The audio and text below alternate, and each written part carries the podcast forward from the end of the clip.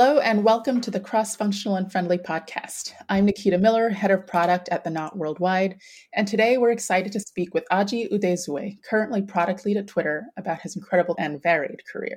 I'm Kristen Hayback, and this is the podcast where we talk all things sales, product, marketing, and maybe more interesting, navigating life a little bit. We're just glad to be able to be spending time here together with all of you. Hi, everyone. My name is Stella Garber. I'm a serial entrepreneur and angel investor, and I'm really excited to reconnect with Oji. So let's just kick things off. Oji, why don't you tell us a little bit about your career journey and start from the very beginning? Ah, wow. Okay. Well, first of all, I'm Oji Udezue and just a human on the planet. And I guess I'm a product person in terms of my career specifically. So, how far back should we go? So, I'll try to make it dramatic. Right. I uh, finished my undergrad in Nigeria and I was very determined to leave the country to explore, you know, it's classic go explore your dreams, you know, search for your fortune. That whole thing, that whole fairy mm-hmm. tale was exactly my situation. I had gotten into, I think, MIT undergrad, but I, my family just couldn't afford it. So instead of leaving the country when I was, you know, high school, you know, right after high school, I had to, in my my storytelling, endure four or five, actually five years of engineering, engineering degrees at five years in Nigeria. And so at the end of that, I was like, no way that's happening again.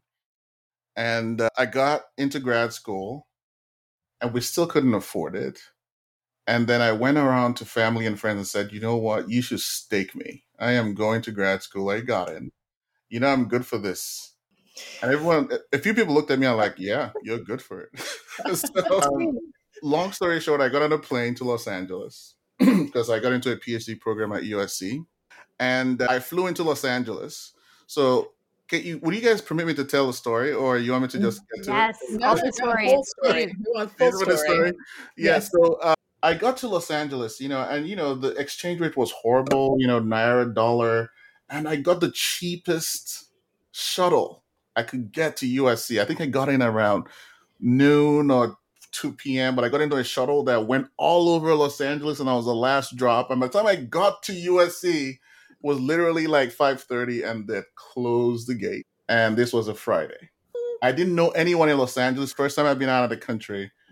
And so for the I went next door and I stayed in a really cheap motel called the Vagabond. and then on Monday, I registered and I started grad school. And after a first semester, I got a scholarship, and sort of the rest is history.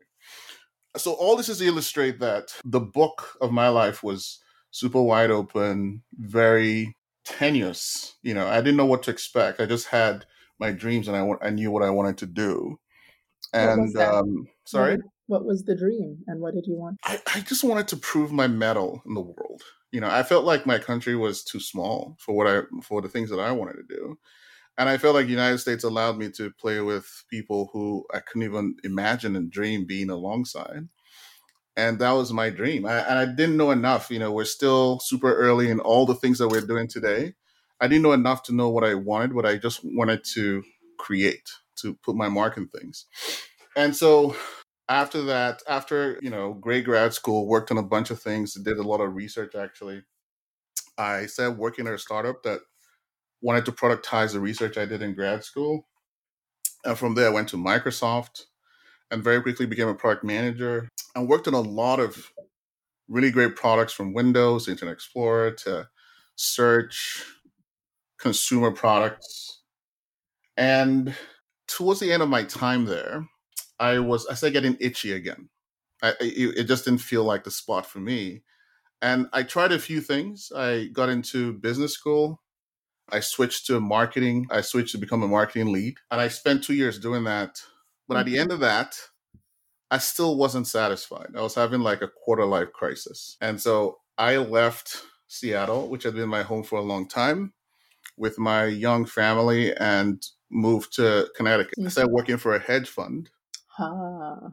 The dark uh, side. Bridgewater Associates. So, oh, the real dark side. Uh, who's listening? Who's listening? Uh, I worked ultimately. I worked for Ray Dalio, right, as doing product. So some internal stuff, some external stuff. I stayed a year there, and but I was already pregnant. I, I'd already been working on a startup even before I left Microsoft. After a year there, I decided to give birth to the startup. So I went and did that full time for three years. The startup. Well, there are two things happening. The startup didn't prosper as much as I wanted. But also, I had a ton to learn about how to build a startup. I just didn't know enough at the time. So I exited the startup. And then that's actually when I moved to Austin. So I didn't really want to stay in New York after after that was done. I felt like New York didn't have the kind of talent. I struggled to find the right talent, the right skill sets I needed. I felt to build a company. And so I moved to Austin because I felt Austin was the next great tech city. And uh, I started working for another company as one of the first product people, product directors. And then I found Atlassian. And Atlassian was, it was just incredible. You know, I was the first head of product in communications division. That's where I met Nikita when uh, Trello was acquired. I got to mo- work with Mike and Scott closely, Mike specifically, and uh, build some cool stuff. And then we sold my my division. We sold a bunch of the IP and I moved on to Calendly. And at Calendly, I got to work with Tope, who's an exceptional CEO, exceptional product person, product instincts. And I sat alongside him and helped really scale the company. And from the time I was there till the time I left, we 5xed all the metrics of the company from 20 to about 100 million AR. And but the thing about working at Calendly was it was tough on my personal life. I was traveling every week for almost two years. I was worse than consultant hours. You know, I'd leave on Monday morning, I wake up at 3 a.m., and I'd be in Atlanta at 9 a.m., and I'd leave on Thursday night. And I did this for like religiously for almost two years. And, you know, my kids were getting to the point where they were asking rude questions about that stuff. so I took a step back from that, spent some time consulting, working, and helping trying to transform a company called Parsable's sort of sales led motion to a product led motion, which I've been doing for some time with and Atlassian as a chief work officer. But ultimately, that wasn't my calling. It just didn't feel like quite the right the right fit for me. So when Twitter called, actually not when Twitter called. I already said moving. You know, I was very transparent with the CEO. I said moving towards leaving. Re- hired some people to replace me, and then when Twitter called, I just jumped at the opportunity to lead a team that was working on a super iconic product in the world, which frankly I feel is irreplaceable. It's like the global hive mind, or at least has the potential to be that. And that's where it is. So that's the that's the cliff notes. Okay. Yeah. I have a lot of questions. So, big questions. So, you left, you had this dream, you were going to make your mark. So, I, in my mind, that's the, you were living both the Nigerian dream and the American dream. Yep. Right? Where are you on that journey? I feel like a total failure. oh, dear. no, no, I'm joking. I'm joking. So, I've had, you know, I, I gave this was a speed run through my my career, but all the little stops have been very rewarding. Microsoft was incredibly rewarding. I, besides my work, I got to invent at Microsoft. Microsoft was still a technology company, so we'd run into problems, and unlike product people these days, sometimes we had to invent a way out of it. And so I have 12 patents from my time at Microsoft just because there were no solutions sometimes. we just had to make it up. And it helped out you know people like me anyone can be a pm i've seen english majors be pms music majors be pms but the special thing about people who come from engineering is that you can actually go very deep on the problem if you want to. And so working with developers we sometimes came up with super novel solutions to mm-hmm. problems like search problems like ads problems like safety on the internet. There's all kinds of different things and even some design patents all of those things contributed to my confidence, my my my narrative to myself that I was I could potentially be unstoppable, that I, I could because you know Microsoft in particular, in the era that I was there, Microsoft was one of the best companies in the world. It still is. But the most important thing about it was that it hired some of the smartest people in the world. Mm-hmm. That was just their their. In fact, Microsoft sort of wanted to reserve talent. They understood Microsoft and still understands that having great talent is a is a real advantage. It's a real competitive advantage. And their recruiting was designed to find that and keep it. In fact, they had a whole research, spent billions on research, sometimes I suspect, just to keep great talent occupied and not on working on product stuff, right? So they could have it on tap. But the thing about that was that it was a very competitive environment. A lot of people that I, you know, my peers had never ever failed at anything in their entire life up to that point. And now they were put in a position with other people where they could fail because everyone was good. And so if you sort of survived it, you had the chance to say, you know what, I am amongst the best. And so Microsoft helped my confidence and all the things I accomplished, I felt very proud of. Obviously, I've moved away from that and I've learned new tricks in the last decade since I've been out of that environment. But uh, this is to say that in my professional life was very fulfilled from that start. And even my non-professional stuff, I started Africans at Microsoft. We were with blacks at Microsoft. So we built I built a community around myself that was inclusive, intersectional even before we had that word. And so the the, the personal part of my professional life was also very fulfilling as well. Hmm. And Let's so talk about uh, that. I had a lot of fun. Yeah. On on that note for a minute. So there was there was this magical moment a few years ago where you were head of product at Calendly working with Tope, right? Mm-hmm, mm-hmm. Two very strong, successful, smart black men in tech, which we don't see a lot of that partnership. Mm-hmm. Can you mm-hmm. chat a little bit about that experience in particular? Well, I think I'm to be respectful and say Tope was Batman and I was Robin. But it's funny, the first call I took at Calendly was literally at, at Atlassian because I was uh, thinking about what was next after I saw what was coming with the diversion of the communications division. And honestly, I, had, I didn't know he was a black person. I didn't even know he was Nigerian. He was a cold outreach. And then as I began to talk to them and to him, I understood that and I became even more intrigued by the possibility. And he and I talked about this. We talked about what it would mean to the world if both of us helped each other succeed and become even more successful. In practice, we didn't we didn't play that up too much because we had a very diverse team of all kinds of people and playing it up too much would be it would devalue the work of other people like two nigerians uh, in america successful etc but we we also didn't like not talk about it or downplay it. We just did it we just it was just hopefully the right amount apologies.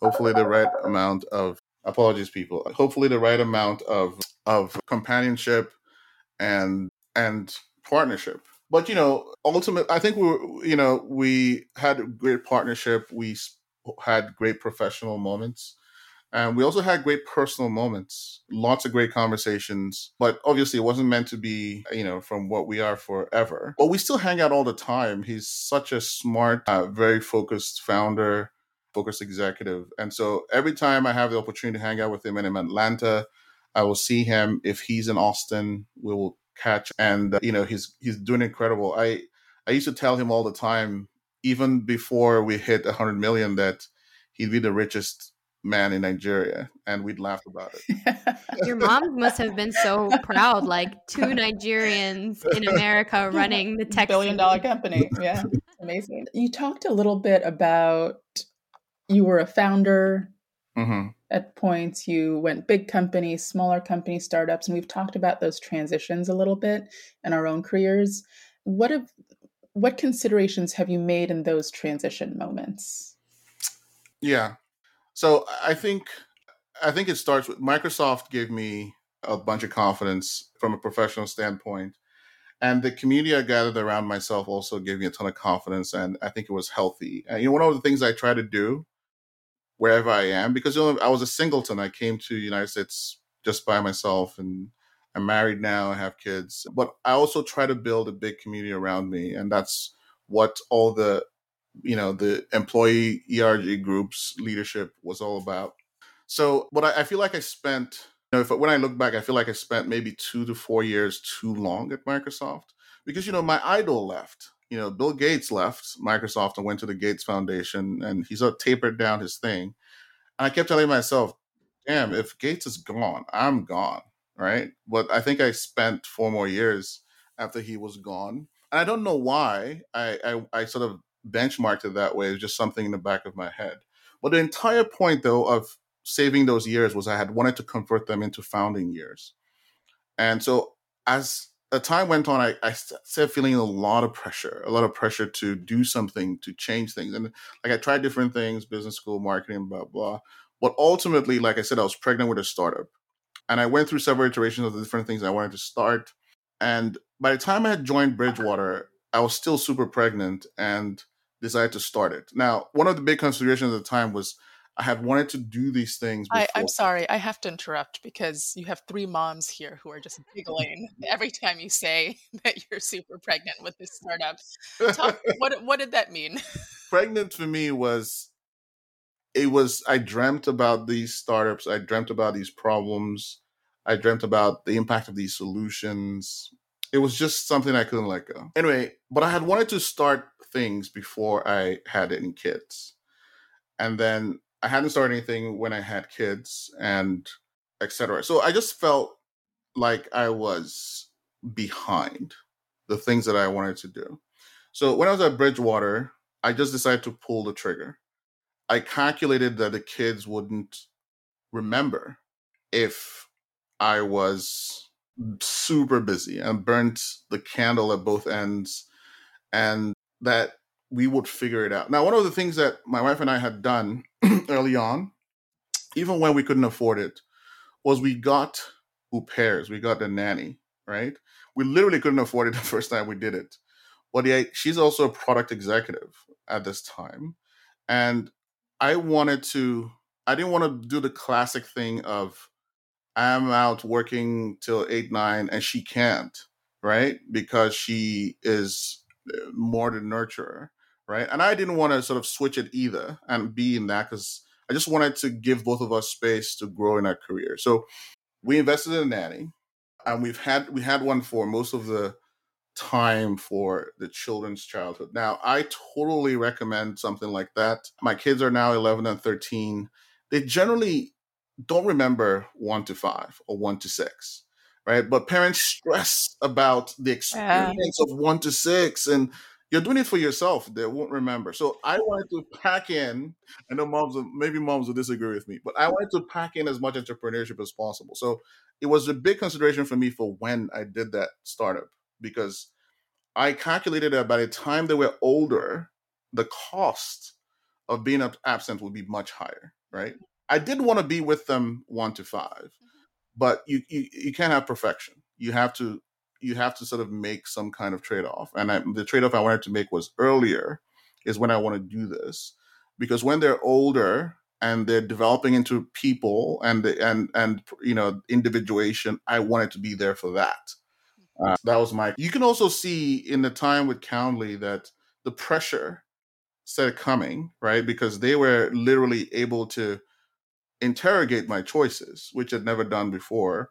And so could I have done another year? Maybe, but that wasn't necessarily the right thing. So there's always been this consideration of what kind of parent do I want to be and how much do I want to push on my career and what I want to do that has been sort of an underlying current to some of my career choices.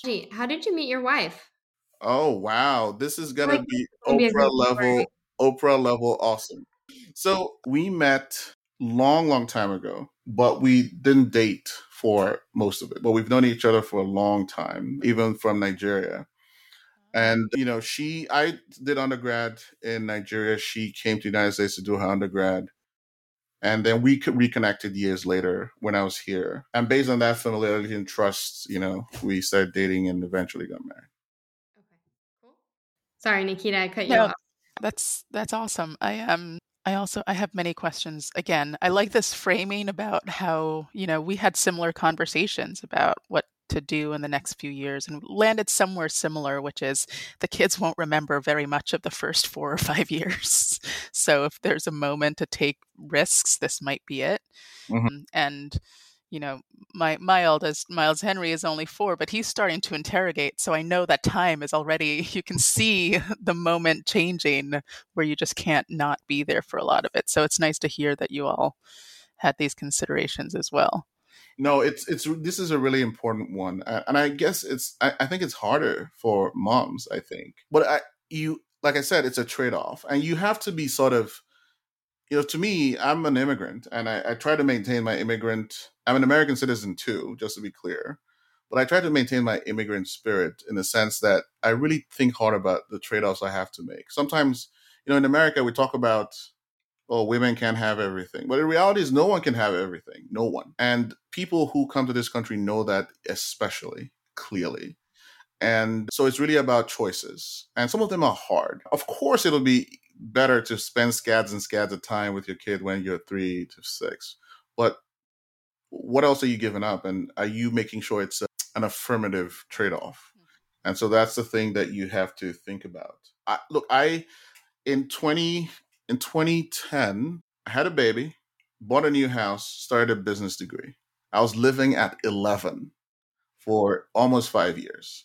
These are things that most people don't do and they wouldn't invest in. But I did because I there was something I was shooting for and I didn't want to be stopped. We've asked this question to everyone. MBA, yes or no? oh my god. Do you want the do you want the No, uh, we need the real answer. You want a real talk? We need a real talk. This is an ongoing thing because I am the only non-MBA in the room every time. You're asking if you're gonna I'm basically asking you to validate my life choices. So no pressure. Your life is so valid there's actually like a, a woman here in Austin who has a Medium post out there about this conversation I had with her. And I remember having, I'm going to name drop some other person who used to work for me, Cameron Savage. He used to work for me at uh, Atlassian. Actually, didn't work for me. He worked for someone who worked for me. But he asked me the same question. You know, MBAs are, first of all, they're no panacea. That they, you can do an MBA and not accelerate your career at all. It's really one of those gifts that you have to work you have to work it for it to work for you. Why did i get an mba as a black man i didn't want anyone to say that i couldn't have access to an opportunity just because. I didn't want i didn't want someone to count me out because of some credential.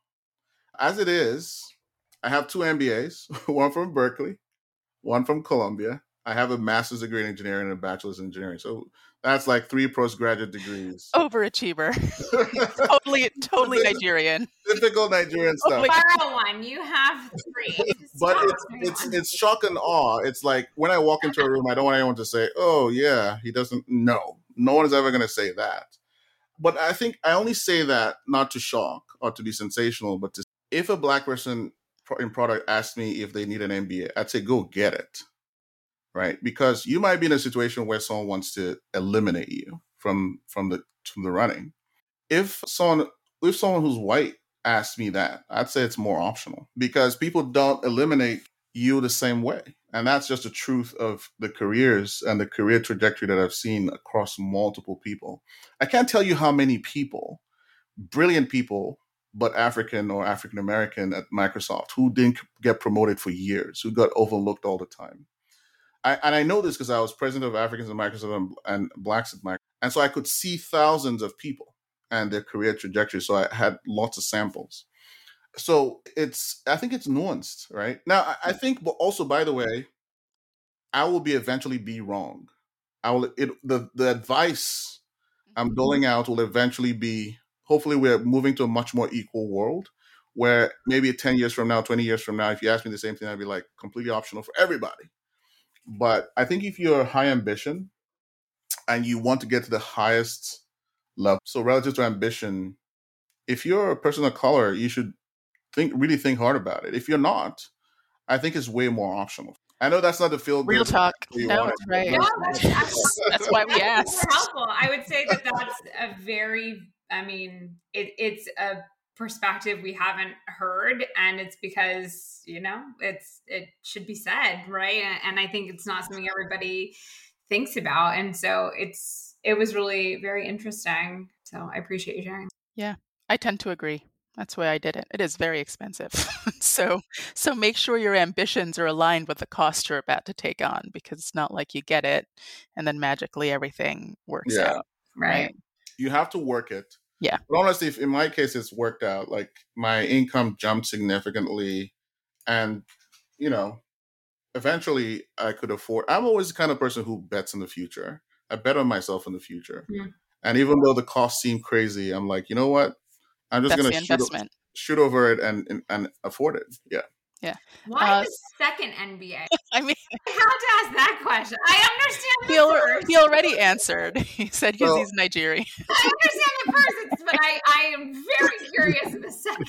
I love I love that you asked. So the, it's it's a it's a it's a trick. So I got into an MBA program, executive MBA program, for two schools. So Berkeley and Columbia had the Berkeley Columbia Executive MBA program, and they gave me two MBAs simultaneously because I spent time in in New Got it. York, you know, uptown, Yeah. in Columbia, learning all the you know sort of traditional MBA marketing, finance, and so on and so forth. And the other half the time I spent in Berkeley doing early stage, hanging out with Steve Blank and you know, so technology strategy courses. So it was mm-hmm. sort of the best of both worlds, and they they they they bestowed on me one of each, and so that's why I have them. That's awesome. nice. Well, thank you for claiming it. I thought it was Um, like, you know, one of those old school where someone's a doctor and a lawyer and a barber and a dentist. So I just needed to understand what the two MBAs. hey, my my both of my parents had PhDs. They were very into their the book thing, and my sister is a doctor, and so when I got the MBAs, I went to my sister and my parents and like, I have three now. Can I be an honorary doctor? Nope. Is that, is that a thing? Can I knit add up? I'm sure they very much appreciate it. We're going to wrap up in a minute, but you just reminded me. So you mentioned this investing in yourself for the future. You're also an angel investor. Yes. Is that yes, right? ma'am. Can you chat with me a little bit about those investments and especially some of the work you're doing investing companies on the continent in Africa? So, when I started my startup in Connecticut, New York, I started getting calls from the continent to come either be CEO or lead product and companies there because there was this technology renaissance and there these proto unicorns being built in Africa. But again, I was hell bent on building something. So it was just not an option, even though some of it was very lucrative. So I started to think, I'm like, okay, I can't go, I can't do these things simultaneously. I got to build a company in the United States. I'm not, and I didn't want to go back and do an African thing with my life at the time. And so I started thinking, well, how can I eat my cake and have it? And I decided that the thing that I would do, which I had been thinking about for some time, because uh, yeah, I'm very intentional like that, was to actually start an investment vehicle where instead of me taking the risk, I invest in people who are taking the risk. So that was sort of a, a sleight of hand that I could do with money versus my time. And so I started Kernel Fund. And uh, so on nights and weekends, I was basically playing VC. And I got to, you know, write the first money in a lot of startups and try to fulfill dreams of very brilliant people. And also start to learn. Like, I wasn't good at this when I started. I got better uh, with time. And actually, you know, some things didn't work, but I feel like with all the deals we've done, we've had some that are really good.